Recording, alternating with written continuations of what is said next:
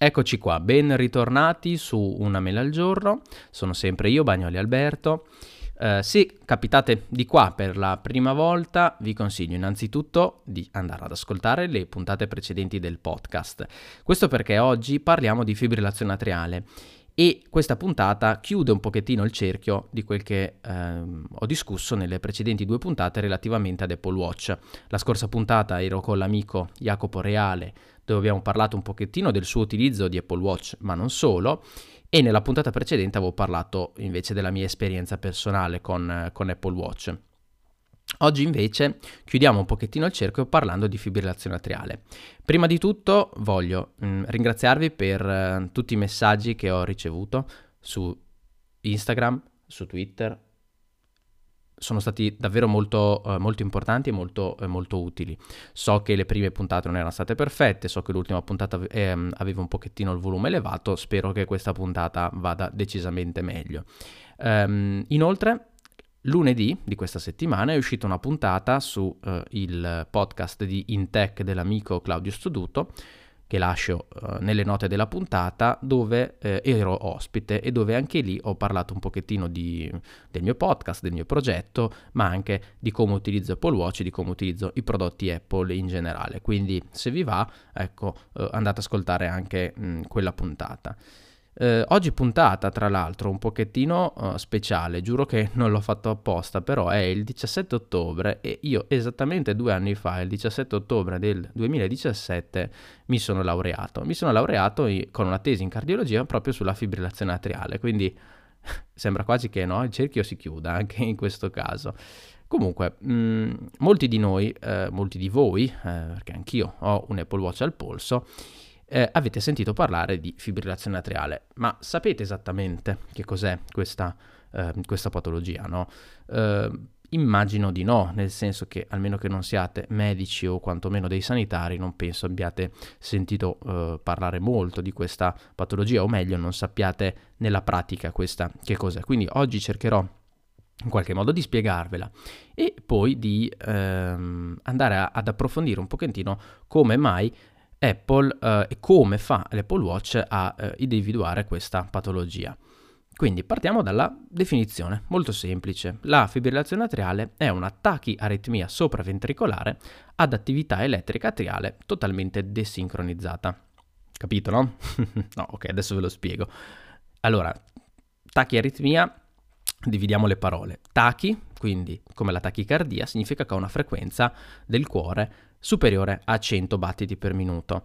Ok? Aritmia perché il eh, ritmo del cuore non è regolare, aritmia. Ok? Quindi tachiaritmia significa che è, una, è una, um, un battito del cuore non regolare con una frequenza elevata, sopra ai 100 battiti al minuto.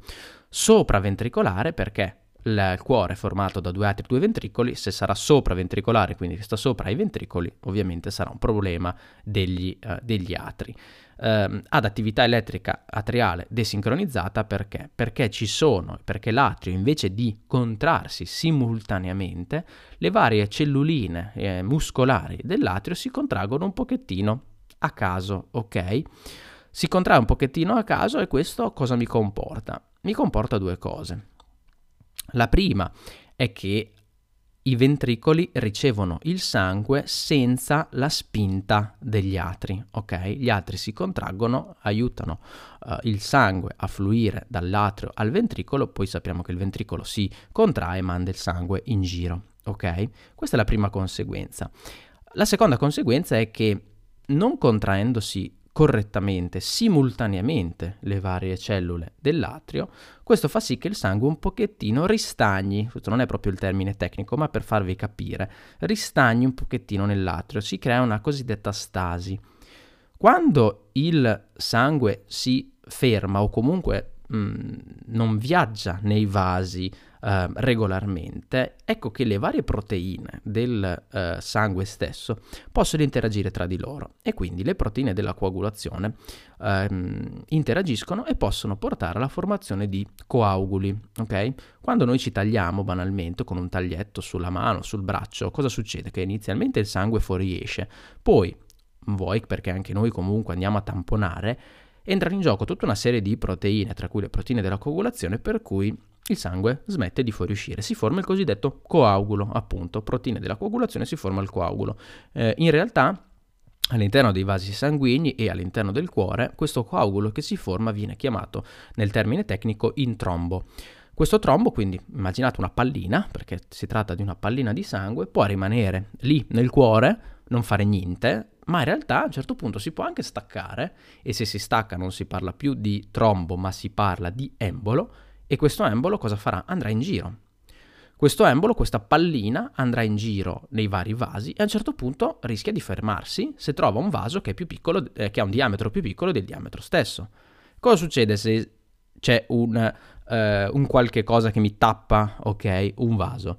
Che dopo quel punto lì il sangue non arriva più, l'ossigeno non arriva più, quindi se quel vaso mi andava a vascolarizzare un organo, una parte di tessuto, questo tessuto va incontro a cosiddetta ischemia, quindi incontro, eh, può andare incontro a morte. Quindi il problema qual è? Che questo trombo, che può diventare embolo, che si è formato perché il cuore è in fibrillazione atriale, parte, va in giro, questo embolo si ferma in un vaso e può, eh, mi può dare un ictus o stroke, mi può dare un'ischemia, quindi la mancanza di ossigeno a un arto, eh, ai reni, eh, al fegato, a un sacco di, eh, di organi. Di solito a, ehm, può arrivare a livello cerebrale e quindi darmi un ictus un ictus più o meno esteso, perché è chiaro che se si ferma in un vasellino piccolino piccolino, magari il paziente neanche se ne accorge. Se si ferma in un vaso grosso che vascolarizza una buona parte di cervello, eh, lì i problemi sono eh, molto più seri perché c'è, eh, si va incontro a un ictus eh, importante, con rischio anche della morte del paziente. Ok, quindi spero più o meno di avervi ehm, spiegato mh, mm, proprio in maniera molto molto molto molto semplice che cos'è la fibrillazione atriale, ok? Uh, parliamo di numeri, tra l'altro. Nel 2010 si stimava, questi sono dati che proprio ho preso anche dalla mia tesi, si stimava più di 30, perso- 30 milioni di persone nel mondo affette da defibrillazione atriale, 21 circa uomini e 12,5 donne, ok? Quindi parliamo di numeri molto grandi. In realtà il problema grosso della fibrillazione atriale, come ho già detto in un'altra puntata, è che molte forme sono cosiddette silenti o subcliniche. Il paziente infatti può avere fibrillazione atriale e avere o non avere sintomi. Se ha sintomi va dal medico, si identifica, si, eh, si tratta, ok? Eh, e si, riduce, si riducono le complicanze e la mortalità. Se non lo sa, se non la sente, se non ha sintomi, magari dal medico ci va quando c'è l'ictus e lì magari è tardi, ok?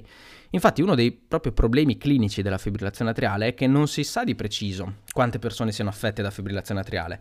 Negli anni sì, si è, sono migliorate molto le tecniche, quindi oggi si fa diagnosi molto più facilmente, ma restano moltissimi pazienti che ancora noi non sappiamo che hanno la fibrillazione atriale o che magari hanno un episodio di fibrillazione atriale e poi si risolve spontaneamente. Eh, e quindi magari non, non, tratto perché il paziente non ha sintomi.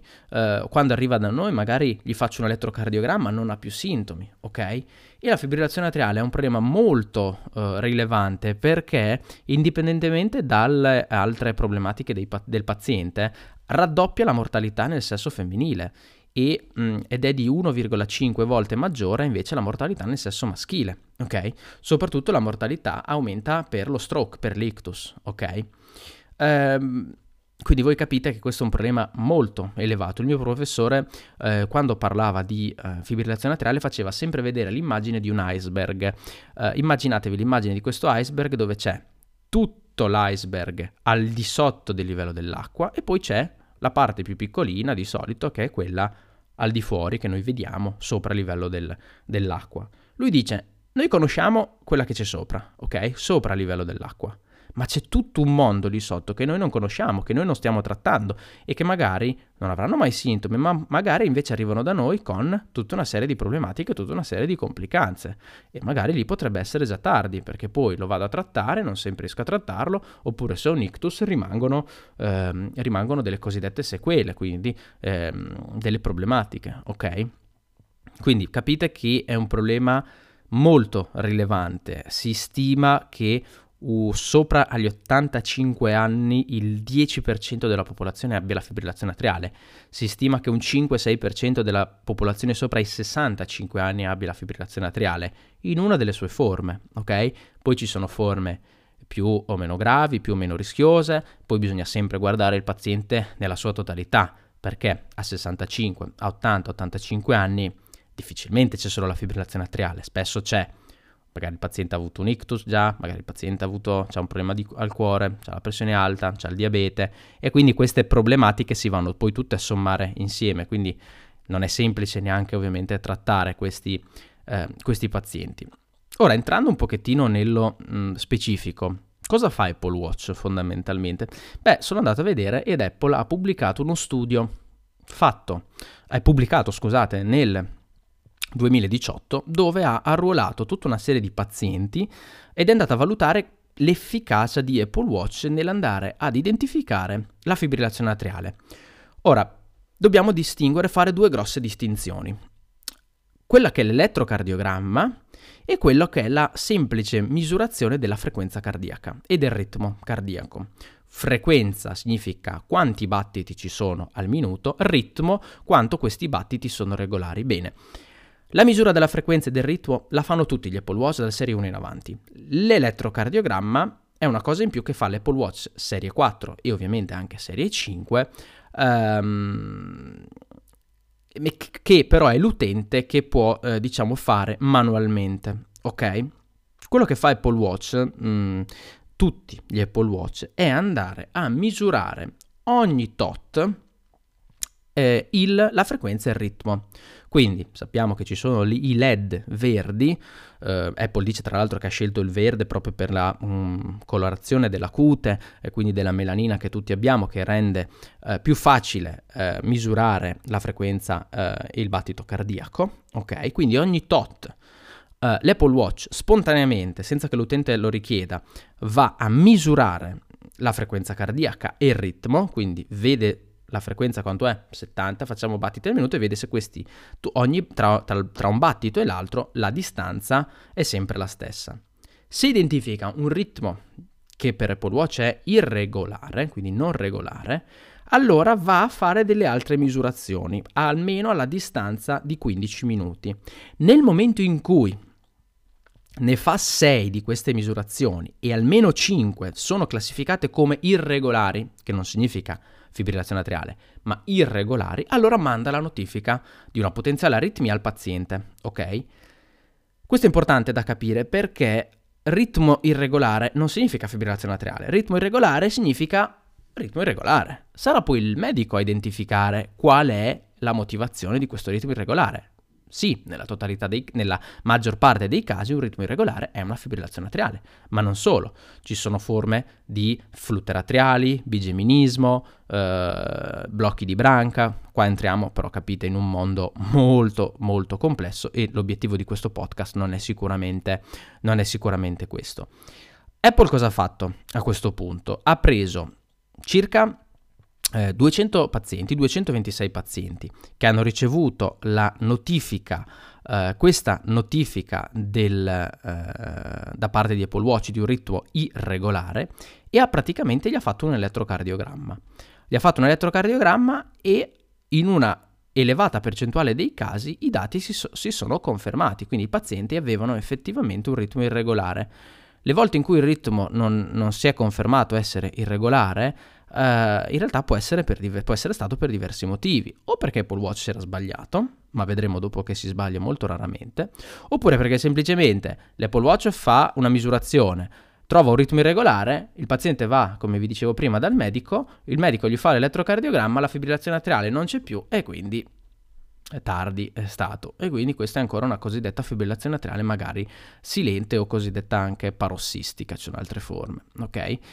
Quindi capite che si parte con la misurazione semplicemente del battito e del ritmo, ok?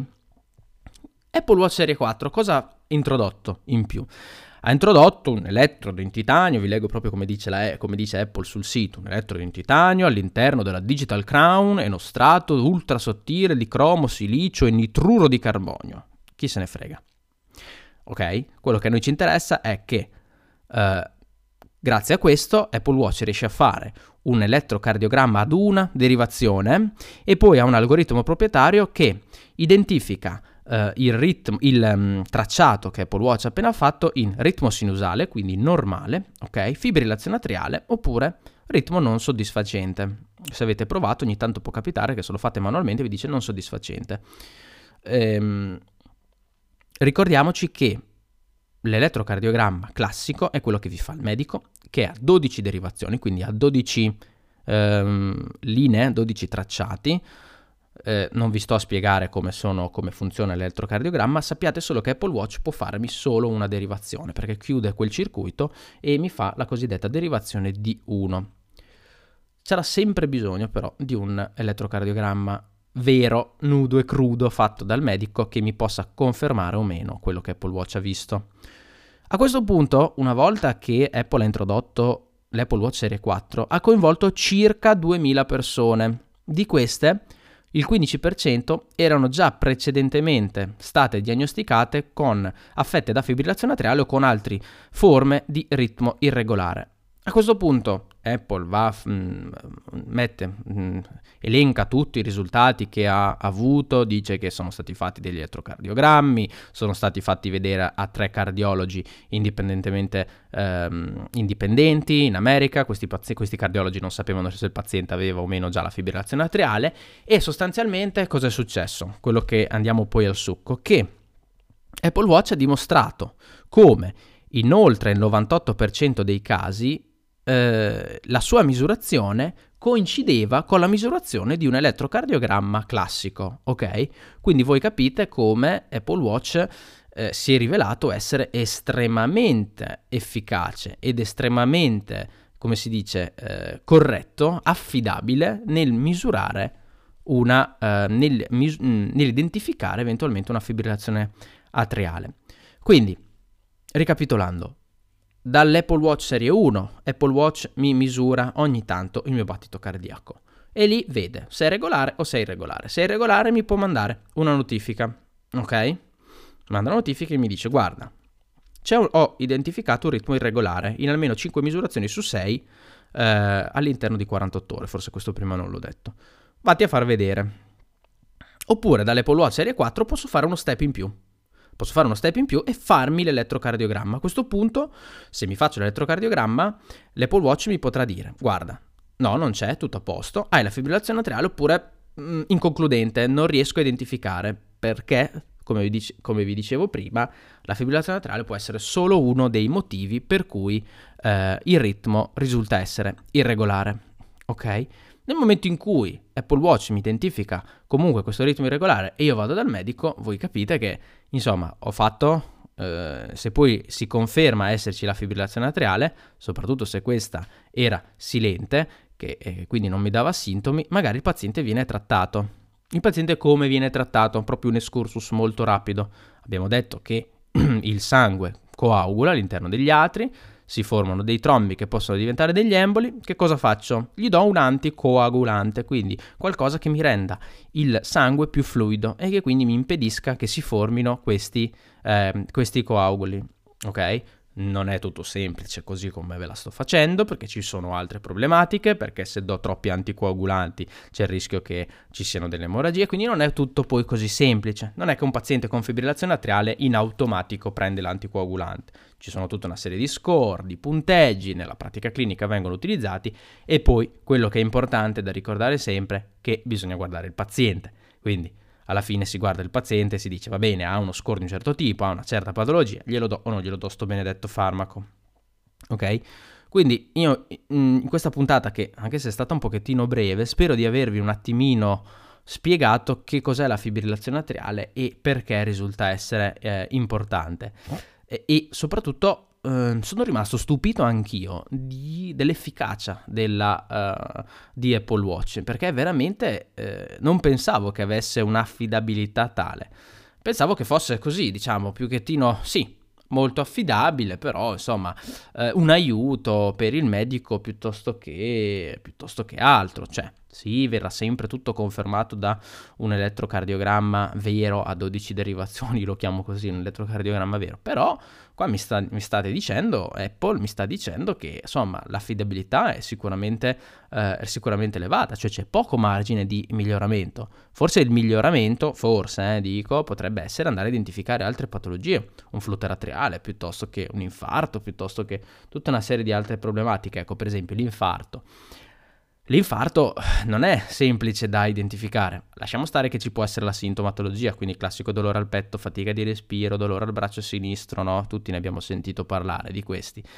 Però con un elettrocardiogramma eh, ci, sono, ci, sono, certi eh, professori che veramente guardano l'elettrocardiogramma e vi dicono allora eh, questo è un infarto è un infarto della parete non so laterale del cuore eh, la coronaria che è chiusa è quella lì e in particolare la, è chiusa nel punto iniziale oppure è chiusa a metà circa. Cioè voi capite che da un elettrocardiogramma veramente possono capire un sacco di cose quindi Apple Watch non sostituirà mai un elettrocardiogramma eh, Apple Watch non sarà mai affidabile al 100% come un elettrocardiogramma, ma ce l'abbiamo sempre al polso e soprattutto in una patologia come questa che c'è, non c'è, va e viene, può essere eh, fondamentale secondo me, soprattutto per il futuro, soprattutto per certe popolazioni, vi dicevo prima della prevalenza della fibrillazione atriale sopra i 65 anni e quindi secondo me può diventare un'arma veramente veramente importante. Io sono qui anche perché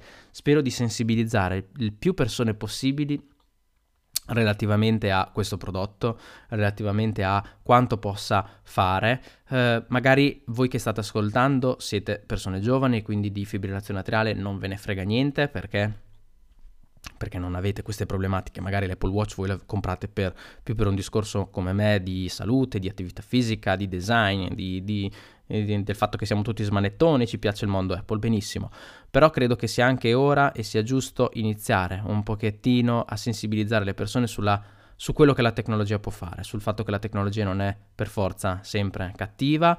Eh, e secondo me, lasciatemi dire una cosa, in Italia siamo un pochettino più indietro eh, rispetto eh, all'utilizzo della tecnologia, eh, non è solo poi secondo me, in realtà i dati parlano chiaro, cioè oltre una certa età la tecnologia viene poco sfruttata. E questo è uno di quei prodotti che invece dovrebbe essere sfruttato da, eh, dai giovani sicuramente, ma soprattutto anche dalla popolazione oltre una certa età, quindi i nostri papà, le nostre mamme, i nostri nonni, i nostri zii.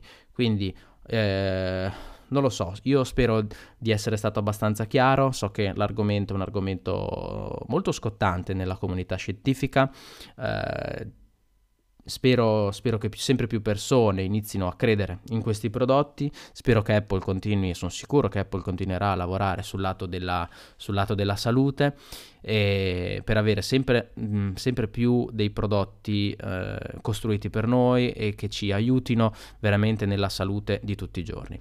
Io mh, vi ringrazio per avermi ascoltato anche oggi.